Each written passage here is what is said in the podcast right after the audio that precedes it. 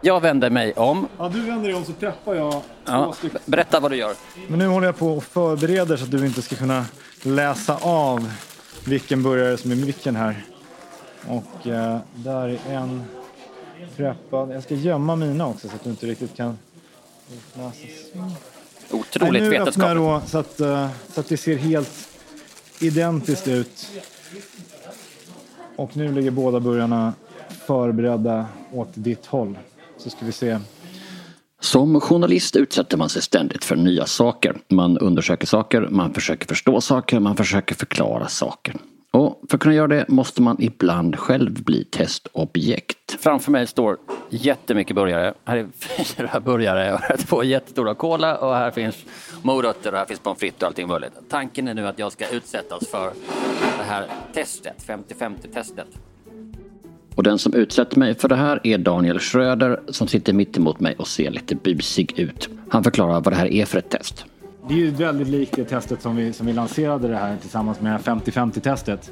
Så du har ju alltså en burgare här som är 100% kött och en burgare som är 0% kött. Och eh, tanken är att båda ska vara 100% smak. Det låter förstås inte som ett så komplicerat test att provsmaka två sorters Whopper. Men haken här är att jag inte äter kött. Alltså inte alls. Jag har inte gjort på flera år och orsaken är klimatfrågan. Och du får ju bedöma dem lite utifrån alltså, konsistens och eh, hur de ser ut också såklart, för det är ju ledtrådar.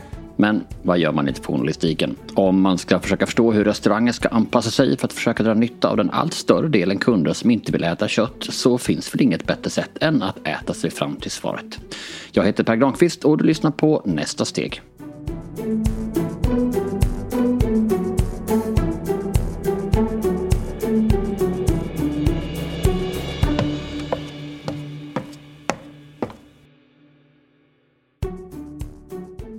Den som utsätter mig för det här testet är alltså Daniel Schröder och han är marknadschef på Burger King och ser på en och gång väldigt förtjust ut och väldigt förväntansfull ut.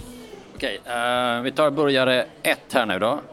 De ser ju fruktansvärt lika ut. En har lite så kantigare kött och en har jag kallar det för kött, eller inte kött, det får man stå ut med. Och en har liksom lite rundare kött. Det är, jag tror att det kantigare kan vara vego, så det kommer att av... Men... Mm. Burgare ett. Smakar burgare. Ta med att jag inte ätit kött på fem år, men eh, vi utsätter oss för det här. Alltså jag har ju käkat Rebel Whopper, som är då helt vego. Och då har jag alltid tänkt att den, är, den, den måste man ändå kunna känna. Jag tror att det här är Rebel Whopper. Och jag skulle säga att är det bara för att den är, känns kantig. Men smaken är liksom inte...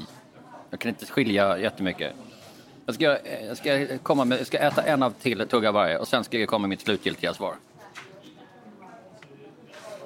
Det här är vego, det är kött. Du har helt rätt. Det är well done. Du är, du är bättre än average. Jag känner mig lite som en naturbegåvning här men Daniel upplyser mig om att mitt test var lättare än alla andra kunder som de tio utsatt för testet. För dem, de beställde ju burgartestet i Burger King-appen. Då får du ju bara en burgare. Det är bara att du inte vet vilken du får alls. Så du har ju ingen ledtråd överhuvudtaget. Utan då är det ju bara smaken som kan avgöra. Eh, och då blir det ju ännu, ännu svårare liksom. Vid det här laget är jag halvvägs in i burgaren, Rebel Whopper-burgaren alltså. Den smakar ju precis som köttwhoppern och det vet jag nu. Men det är just detta att den kedja som jag förknippar med mest kött av alla, med en rejäl amerikansk hamburgerkultur, ändå var den kedja som var först på bollen med att erbjuda den här kulturen i ny form. Det är därför jag ville träffa Daniel. Och nu har han också börjat äta så att jag stör honom mitt i maten med en fråga om hur det började. Det kanske prasslar lite här i, men det får vi ursäkta. Det började ju egentligen eh, i ett samtal innan jag började på Burger King. Eh, jag har varit där nu i strax över ett år och våran eh, Head of Innovation, Maria Oddbjörn, hon, eh, hon började året innan och eh, tror jag hade, hade som en tanke redan från början när hon kom in att vi borde göra någonting som är som går in i det här som precis höll på att komma då, liksom det här kött som inte är kött. Eh, kött som inte smakar kött. Och drev det vidare och Sverige är ju en progressiv matmarknad. Och det, det, och det här jag, det beror på att vi är ett osäkert, lite ängsligt folk. Vi är oroliga för vad andra ska säga om jag äter samma mat idag som igår. Om jag inte utvecklats och provar nytt, kommer jag då inte att betraktas som modern kanske? Vilket är väldigt viktigt för oss. Jämför det här med exempel med italienarna där traditionell mat är något fint. Där det är något litet elegant gammeldags över att hålla på traditionerna. Men här i Sverige är det något automatiskt bra bara för att det är nytt och känns modernt. Och därför är vi tidigare på att hoppa på nya trender och det är därför som utländska företag gärna testar nya grejer här. Vilket också råkar göra Daniels jobb roligare. Och det är det som är väldigt kul att jobba i den marknaden på ett så stort företag som Burger King för de, de bryr sig om vad vi gör i Sverige. Eh, det är liksom en prioritetsmarknad utifrån det, just mattrenderna och förstå vad som kommer. Eh, så det jobbades på och eh, var i full gång precis när jag kom in. Eh, och då var vi ju liksom en ledare inom gruppen. Vi var ju faktiskt först i världen med den här början. Vi hade, I USA lanserade man den i en state som ett test för att se uh, med Impossible Burger. Och sen som, eller som liksom nationell lansering var Sverige först och triggade då att Europa gick ut. Så att, insikten till lanseringen, eller om man säger så, det är ju trenden är där, det är ju uppenbart. Folk vill ha fler alternativ till att käka icke-rött kött. Men är det folk eller är det eh, medelålders kvinnor som är lite woke i storstad? Det är folk. Vi kommer aldrig vinna de medelålders kvinnorna som är lite woke i storstan. Och det får inte vara vårt fokus heller. Vi är, vi är väldigt, liksom, som, man, som vi säger på engelska, liksom, eye to eye, vi är för alla. Vi, vi, är helt för alla och vi måste skapa produkter som är relevanta. Och det är också det som vi har märkt i, i lanseringen Exakt hur de la upp lanseringen och vad som var med i planen är inte viktigt här. Utan vad jag är mest nyfiken på är något som inte var med i planen. Så jag avbryter Daniels strategisnack med en stickfråga. Men ni körde inte med några planetargument alls? Nej, vi tror väldigt mycket på att det är smaken som kommer driva förändringen. Vi tror att det är, alltså, det är som ifall du, vilken research du än gör så kommer folk säga att de, de vill rädda världen men de kommer agera utifrån liksom, naturliga drivkrafter. Uh, och, och vi har från början haft det som målet i det här att du ska inte kunna känna någon skillnad. Vi ska se till så att du ska inte behöva kompromissa på smak för att göra en schysst handling. Uh, då tror vi att det kan få riktigt stort genomslag. Vi vill inte berätta för dig vad du ska äta eller inte.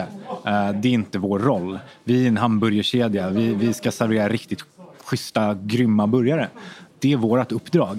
Sen ska du som konsument kunna välja vad du vill och där, där spelar vi en roll i att kunna ge det utbudet som vi, som vi tror konsumenter vill ha eh, och våra gäster vill äta.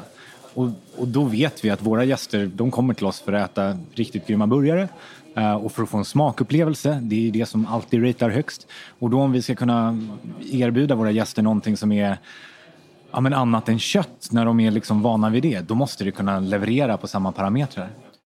Så vad Daniel säger är att om man vill göra världen bättre och bidra till att fler väljer hållbara alternativ, ja då måste man också skapa hållbara alternativ som är minst lika bra som de mindre hållbara sakerna vi tidigare varit vana vid. Om inte Rebel Wapen hade varit lika bra som vanliga Wapen hade ingen velat ha den. Namnet Rebel Opera är alltså egentligen missvisande. Det är inget rebelliskt över den. Det smakar exakt samma. Och det är ju det som är själva grejen.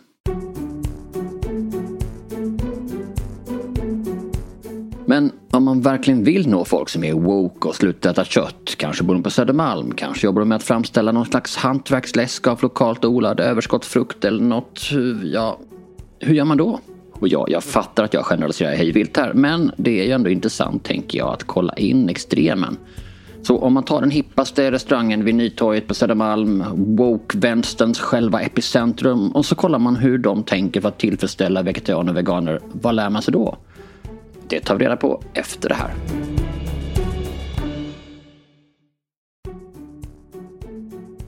Urban Deal startades för tio år sedan, nu är vi inne på elfte året, av ett gäng restaurangkillar. De var, eh, hade jobbat en hel del i restaurangbranschen och eh, eh, sneglade lite på dagligvaruhandeln. Det här är Sibel Wolf. Hon är marknadschef på Urban Deli, en ikon bland hippa hipsterhak. Ett ställe som är rörigt på det där trevliga sättet. Jag har varit mycket i New York och mycket på Dean DeLuca och tyckt att det konceptet är riktigt, riktigt vasst. De bland många andra? Ja, förlåt, det här var en lite snarstucken kommentar från min sida. Men exakt alla som startat någon typ av restaurang slash deli slash varuhall senaste åren säger att de varit mycket i New York och känt att Dino DeLuca är ett fast koncept och att de skulle kunna göra något liknande hemma. Och Sibel kommer strax att berätta den storyn med Urban Deli. Men så då ska vi komma ihåg att deras grundare faktiskt gjorde det här lite innan många andra började säga samma sak. De såg att Stockholm skulle behöva någonting liknande. Mm. Och de själva tyckte att eh, de är väldigt matintresserade och handlade mycket såklart mat som vi alla andra gör i vanliga affärer och tyckte det var sjukt tråkigt. Eh, och idén kommer från varför kan vi inte kombinera en riktigt schysst matbutik där, vi kan, där man kan få inspiration, där man blir lycklig och bara av att gå i butiken. Med en bra restaurang. Så man i princip kan handla lite, ta en liten öl och gå hem. Och så föddes idén. Och i den här idén så var det också, ja men det vore också smart för då kan vi ju använda butikens eh, sortiment i restaurangen. Så vi skulle kunna egentligen ha lagret kunde vara butiken och Sarahallen till restaurangen. Så vi kunde i princip ha noll matsvinn. Så det var liksom idén bakom det hela. Och därför så blev det en kombination av allt det här. Så killarna startade Urban Deli, en urban delikatessbutik och det visade sig vara exakt vad folk längtat efter. Och med folk menar jag nu folk som bodde runt Nytorget och folk som ville bo runt Nytorget. Ja, men det gick ju otroligt bra i starten där på Nytorget. Det var ju, eh, ja, jag vet inte om du var där, men det var ju såna här jättelånga kölister eh, som man skrev på Ser jag ut väggarna. som att jag är, Det här är väldigt vänligt av Sibel att antyda att jag skulle vara en person som hängde på hippa söderkrogar för tio år sedan. Men bildgoogla mig så förstår ni att det inte alls är fallet. En annan grej som inte stämmer är att Urban Deli är en ekobutik. Man har haft uppfattningen att vi har varit en ekobutik, vilket vi aldrig har varit. Eh, vi har verkligen gått på smak. Eh, vi har haft en ganska här, hög ambitionsnivå när det gäller hållbarhet faktiskt. Eh, men vi har alltid gått på smak. Eh, och det är någonting vi har fått kämpa med hela tiden med våra kockar också faktiskt. Så nyligen gick vi över till svenskt kött. Vi säljer bara svenskt kött. Det var ju ramaskri först för att eh, köttet är inte lika bra i Sverige, tyckte de eh, vissa bitar som eh, var väldigt efterfrågade. Till exempel Pluma från eh, Spanien och så vidare. Men eh, nu har vi hittat bra alternativ i Sverige. Svensk Puma? Vad är det ens?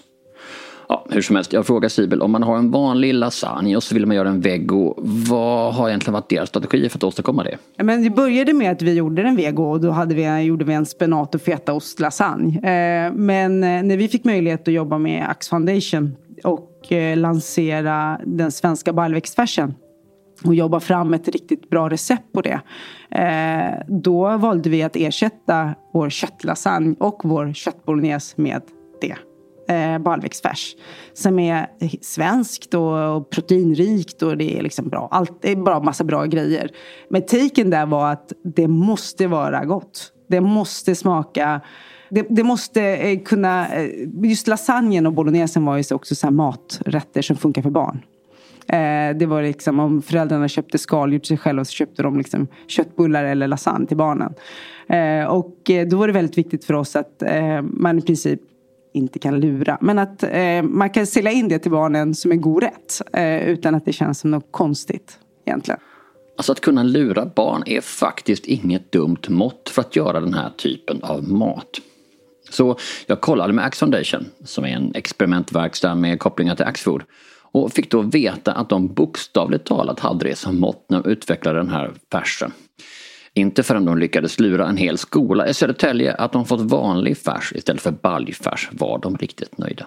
Man pratar i del restauranger så att vi måste ha ett vegetariskt alternativ för det är så pass många nu som i en grupp på, så att vi ska ut och käka middag, så du och jag och ett par stycken mm. till. Ja, det är ju alltid någon jävel som är vegetarian. Det är ju jag då. Men och då måste jag få någonting på menyn, annars blir jag sur. Mm. Annars kommer jag inte säga, nej det dit kan vi inte gå. Mm. Är det så eller är det en myt? Så är det absolut. Uh, och där skulle jag vilja att det inte bara fanns en grej för dig att välja. Det är det som är tråkigt. Ja, alltså, jag äter så mycket halloumiburgare. Ja, det är så tråkigt. Och, eh, och jag tror att de flesta restauranger måste nog skärpa till sig där. För jag tror att man kan sälja mycket mer av det vegetariska om man har flera alternativ. Eh, och man kan få en återkommande kund. För du vill inte äta halloumiburgare varje gång du är där. Liksom. Det där är en utmaning för att eh, det handlar ju också om kunskapen bland kockarna. Det är väldigt många som har lärt sig att göra bra kött. Och gör eh, bra rätter baserat på kött. Men det är lite så att man börjar tänka, jag ska göra en ny rätt. Jag börjar tänka på det animaliska proteinet och sen så grejer Exakt. runt omkring det. Exakt. Att göra, vända på det där och tänka tvärtom. Och det är vi ganska duktiga på tycker jag. Och särskilt eh, de kvinnliga kockarna är faktiskt lite mer outstanding på det, tycker jag. Mm. Varför är det så tror du? Nej, men det kan nog göra med att de själva eh, har eh, vegetarianer. Eller att det är så att eh, de har fler i sin omgivning som är det på något sätt. Och eh, jag vet inte varför det har blivit så manligt och kvinnligt det här med köttätandet. Det är ju fler kvinnor som äter vegetariskt än män. Eh, I alla undersökningar visar ju på det. Så är det bara barn och männen man behöver lura för att tro att de äter riktiga djur, frågar jag. Men Sibel säger att det inte är riktigt så enkelt. Ibland behöver man ju lura köttätarna för att visa att det här är också bra. Liksom. Det är ett bra alternativ. Samtidigt som det där är en farlig väg att gå. För att vi måste lära oss att äta grönsaker tycker jag. Eh, utan att det är omgjort till någon sorts köttalternativ. Eh, ett exempel på det, vi gjorde en sån här vegansk burgare som blöder. Och då var det så här rödbetsjuice som gjorde att det blödde. Och det blev ju en jättesuccé för att köttätarna, såna här riktiga burgarkillar som eh, gjorde såna tester tyckte om det här var bra. Liksom. Det var bra konsistens och det var lite tuggigt och det blöder när man trycker på den och så här. Eh, Det gillade de för att då var det köttlikt. Medan vi hade några tjejer som var veganer som skulle prova det här. De tyckte det var skitäckligt för att det smakade kött. Tyckte de. Alltså det var så för, för likt kött. Ja. Och de vill inte äta kött. Det där är lite, det är så anledningen till varför man har blivit eh, vegetarian eller vegan har ju också en, spelar ju in. För de som har blivit det av klimatskäl kan nog tänka sig att eh, det är okej om det som smakar eller ser ut som kött, en korv och sådär. Medan de som eh, liksom, avsäger sig från köttindustrin och hela att köttätandet, de tycker nog inte att det är så trevligt om det ser ut och smakar som kött. Okej, så då har vi lärt oss att om du säljer mat i någon form så måste du ha något vegetariskt och något veganskt på menyn eller i sortimentet. Så hur lanserar man det? Hur säkerställer man att man tillfredsställer gruppen vegetarianer och veganers alldeles speciella behov? Ja, men de är ju inte specialkunder för man tittar ju på eh, det är ju många som äter kött men som ökar andelen vegetariskt och veganskt. Det är ju inte liksom en speciell typ av människor. Eh, fler och fler vill ju äta vegetariskt. Men det är där man gör fel, att man tänker att de är en särskild sorts människor. Ja, jag tror det. Jag tror det är där man gör fel. Jag tror att man gör fel i att man tror att eh, på meny så ska man ha en rätt för ve- veganer också. Det funkar inte så, utan många vill äta mer vegetariskt och det finns ingen bättre, ett bättre ställe än på en bra restaurang eller en bra matbutik att kunna prova det. För att, jag kan säga jag själv har blivit vegetarian. Först blev jag vegan.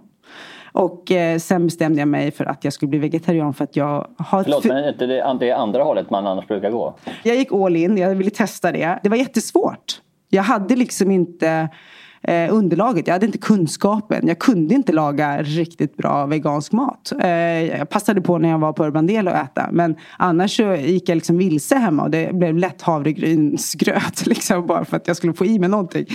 Men sen eh, har jag då gått över till vegetariskt. Och eh, jag vet att eh, väldigt många med mig vill äta mer vegetariskt. Men de eh, kan inte laga det så bra hemma. Så att från restaurangperspektiv så är det också bättre råvarukostnad på vegetarisk mat. Så man borde vilja göra mer och bättre vegetariska rätter. Det låter som att det i huvudsak är ett tankespöke. Både vi som konsumenter som tänker att Åh, vegetariet är kanske äckligt om man nu är köttätare. Eller, och sen tänker restauratören att Åh, vad krångligt, de ska ha vanlig mat utan någonting. Och sen har vi ju all den här vegetariska maten som har dåligt självförtroende. Vegetarisk korv, vegetarisk liksom. De är ju bedragare, det står ju till och med på förpackningen. Det är klart att det är dåligt. Liksom. Mm. Jag tror man ska vara lite försiktig med att eh, göra om köttprodukter till eh, vegoprodukter. Alltså, eller paketera det som någon sorts köttprodukt, liknande sak. För att jag själv upplever inte att smaken blir detsamma. Man lurar sig själv och andra. Liksom. Vi måste bli bättre på att laga god mat av grönsaker, helt enkelt. Men det är en sak att erbjuda mer gröna rätter på menyn. En helt annan sak att bara erbjuda gröna rätter, berättar Sibel. Vi skulle öppna en ny enhet då på Centralen och i den skulle vi ha en bistro. Och eh, jag drev eh, frågan rätt hårt att jag ville att den skulle vara helt grön. att det vore häftigt att göra all, all, allting menyn helt grönt. Och, eh, jag fick till det till 80 procent kanske. Men eh, vi har ändå en väldigt stark målgrupp som vill ha den koreanska råbiffen och som vill ha räkor och som vill ha lite kyckling till caesarsalladen. Det var lite som att öppna en Burger King utan Whopper. Ja, lite så. Det, det, det, var den responsen jag fick när jag drog min idé. Men, men vi fick ändå till det och det är, vi har paketerat det och vi, det är, konceptet är grön, framförallt grön streetfood. Att eh, eh, om vi har äggröra där så är det ju på, inte ägg, utan det är på tofu. Liksom. Och, för det finns en sån målgrupp. Men poängen är alltså att inte fokusera på dem. Ja, jag tror att det finns en blandning av dem, men de, det är inte, de är inte majoritet, veganerna. Nej. Så att eh, ska man driva en business kan man ju inte bara göra... Vi, vi har alldeles för bred målgrupp och för bred, för stor affär för att bara köra eh, liksom, saker som är riktade mot veganer. En bra grej med att Almi sponsrar den här säsongen av nästa steg är att jag får ringa deras rådgivare och höra vad de har att säga. Idag har jag fått tag på Karin Nordström som har hållbarhet som en av sina specialiteter. Och hon håller med Sibel om att det finns en fara i att tro att vegetarianer och veganer är en helt egen sorts kunder som ska sin specialmat när publiken är egentligen betydligt bredare än så. Och hon har ett jättebra exempel för att förklara det. Jag hörde en gång när jag eh, jobbade med ett sällskap just om de här frågorna så var det så att man behöver inte vara italienare för att tycka om italiensk mat. Alltså, det säger så mycket på något sätt att du behöver ju inte faktiskt vara vegetarian bara för att du en kväll vill beställa det. Liksom. Du kan ju eh, någonstans uppskatta vegetarisk kost om den är vällagad och god och, och så vidare trots att du annars tycker om att äta kött. Så att någonstans där så är väl egentligen liksom eh, flexitarianer är väl den stora möjligheten av grupp att kunna fånga in, tror jag, om man ska göra satsningar. Just det. Precis, det handlar om att se till att man har en komplett meny som funkar för så många som möjligt snarare än en meny som funkar för enskilda målgrupper. Alltså det är som att tänka att den här delen är vegetarisk eller som att det skulle komma in folk som var inte jag, sopptarianer eller någonting, som de bara äter soppa. Uh, då har vi soppsektionen. Ja. Utan det... ja, jo men då är, det, det stämmer. För jag själv så, så har jag ju med åren dragit ner otroligt mycket på eh, mitt köttätande och liksom eh, knappt äter någon, någon form av, av animaliskt protein förutom fisk och ägg. Eh, och jag tycker ju frågan blir ganska jobbig om man går ut i ett sällskap att, att man då ska säga att men jag är vegetarian. Fast det, ibland är ju faktiskt inte det. Så att, alltså, det hade ju varit roligare om man inte ens behöver säga att det, att det kan utgå från vad vill du ha ikväll? Vill du ha någon, någon, eh, någon god mat åt det här hållet eller åt det här hållet? Och att det liksom är lika så att säga. Och sen är det ju en annan sak som har visat sig. Alltså restauranger, nu är ju det, speciellt i Stockholm har väl det ändrats lite grann men, men jag tänker eh, många gånger så hamnar ju den vegetariska rätten sist på menyn. Eh, och om man bara switchar det och lägger den först så har restaurangerna märkt en ökning på att fler väljer den, den rätten. Så det är ganska intressant utifrån om man tänker beteendeknuff eller nudging eller vad man nu ska eh, att man, att man gör en sån enkel sak bara. Men, säger Karin, visst handlar det också om att den som vill försöka tillfredsställa smaklökar som är vana vid icke köttbaserade rätter måste kunna laga dem. Och det är faktiskt något som ofta kräver mer kunskap än att servera kött. Vilket var en av förklaringarna till att en av landets bästa restauranger, Rutabaga i Stockholm, började göra det. Helt enkelt för att det också var en roligare utmaning för kockarna. Och sen tycker jag det var intressant en gång jag hörde Mattias Dahlgren när han hade öppnat den här äh, Ruta Rutabaga. Då sa han det att många blir ju arga för att, att äh, det är dyrt med... Prisklassen låg ganska mm, högt. Det var ju bara grönsaker, så hur kunde det vara så dyrt? Men någonstans då förklarar han det som att det, det krävs otroligt mycket mer kunskap att laga till en morot bra än vad det är att göra en, steka på en entrecote bra. Det klarar de flesta, men att göra en morot riktigt bra, det är inte lika lätt.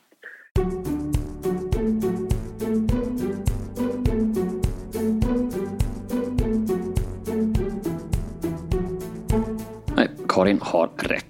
Att ta nästa steg är inte alltid lätt men det är det där motståndet, det där med att man tvingas anstränga sig som 17 som gör att man också snabbar på sin egen utveckling samtidigt som firmans. Du har lyssnat på Nästa steg med mig Per Granqvist. Och om du inte redan prenumererar på podden så tycker jag du ska göra det nu. Du har ju ändå lyssnat ända till slutet så uppenbarligen tycker du att den är i alla fall hygglig. I din poddapp hittar du knappen prenumerera eller följ. Oavsett vad som står på knappen, klicka på den. Lyssnar du i Apple Podcast du får också ge podden ett högt betyg. Det hjälper faktiskt ännu fler att som du tar del av den här kunskapen som företagare vi träffar delar med sig av till oss alla. Tack på förhand för att du ger oss höga betyg där. Som vanligt skötte Jens Back tekniken och klippte podden. Eva Dahlberg hjälpte till med researchen och allt som återstår är för mig att säga på återhörande.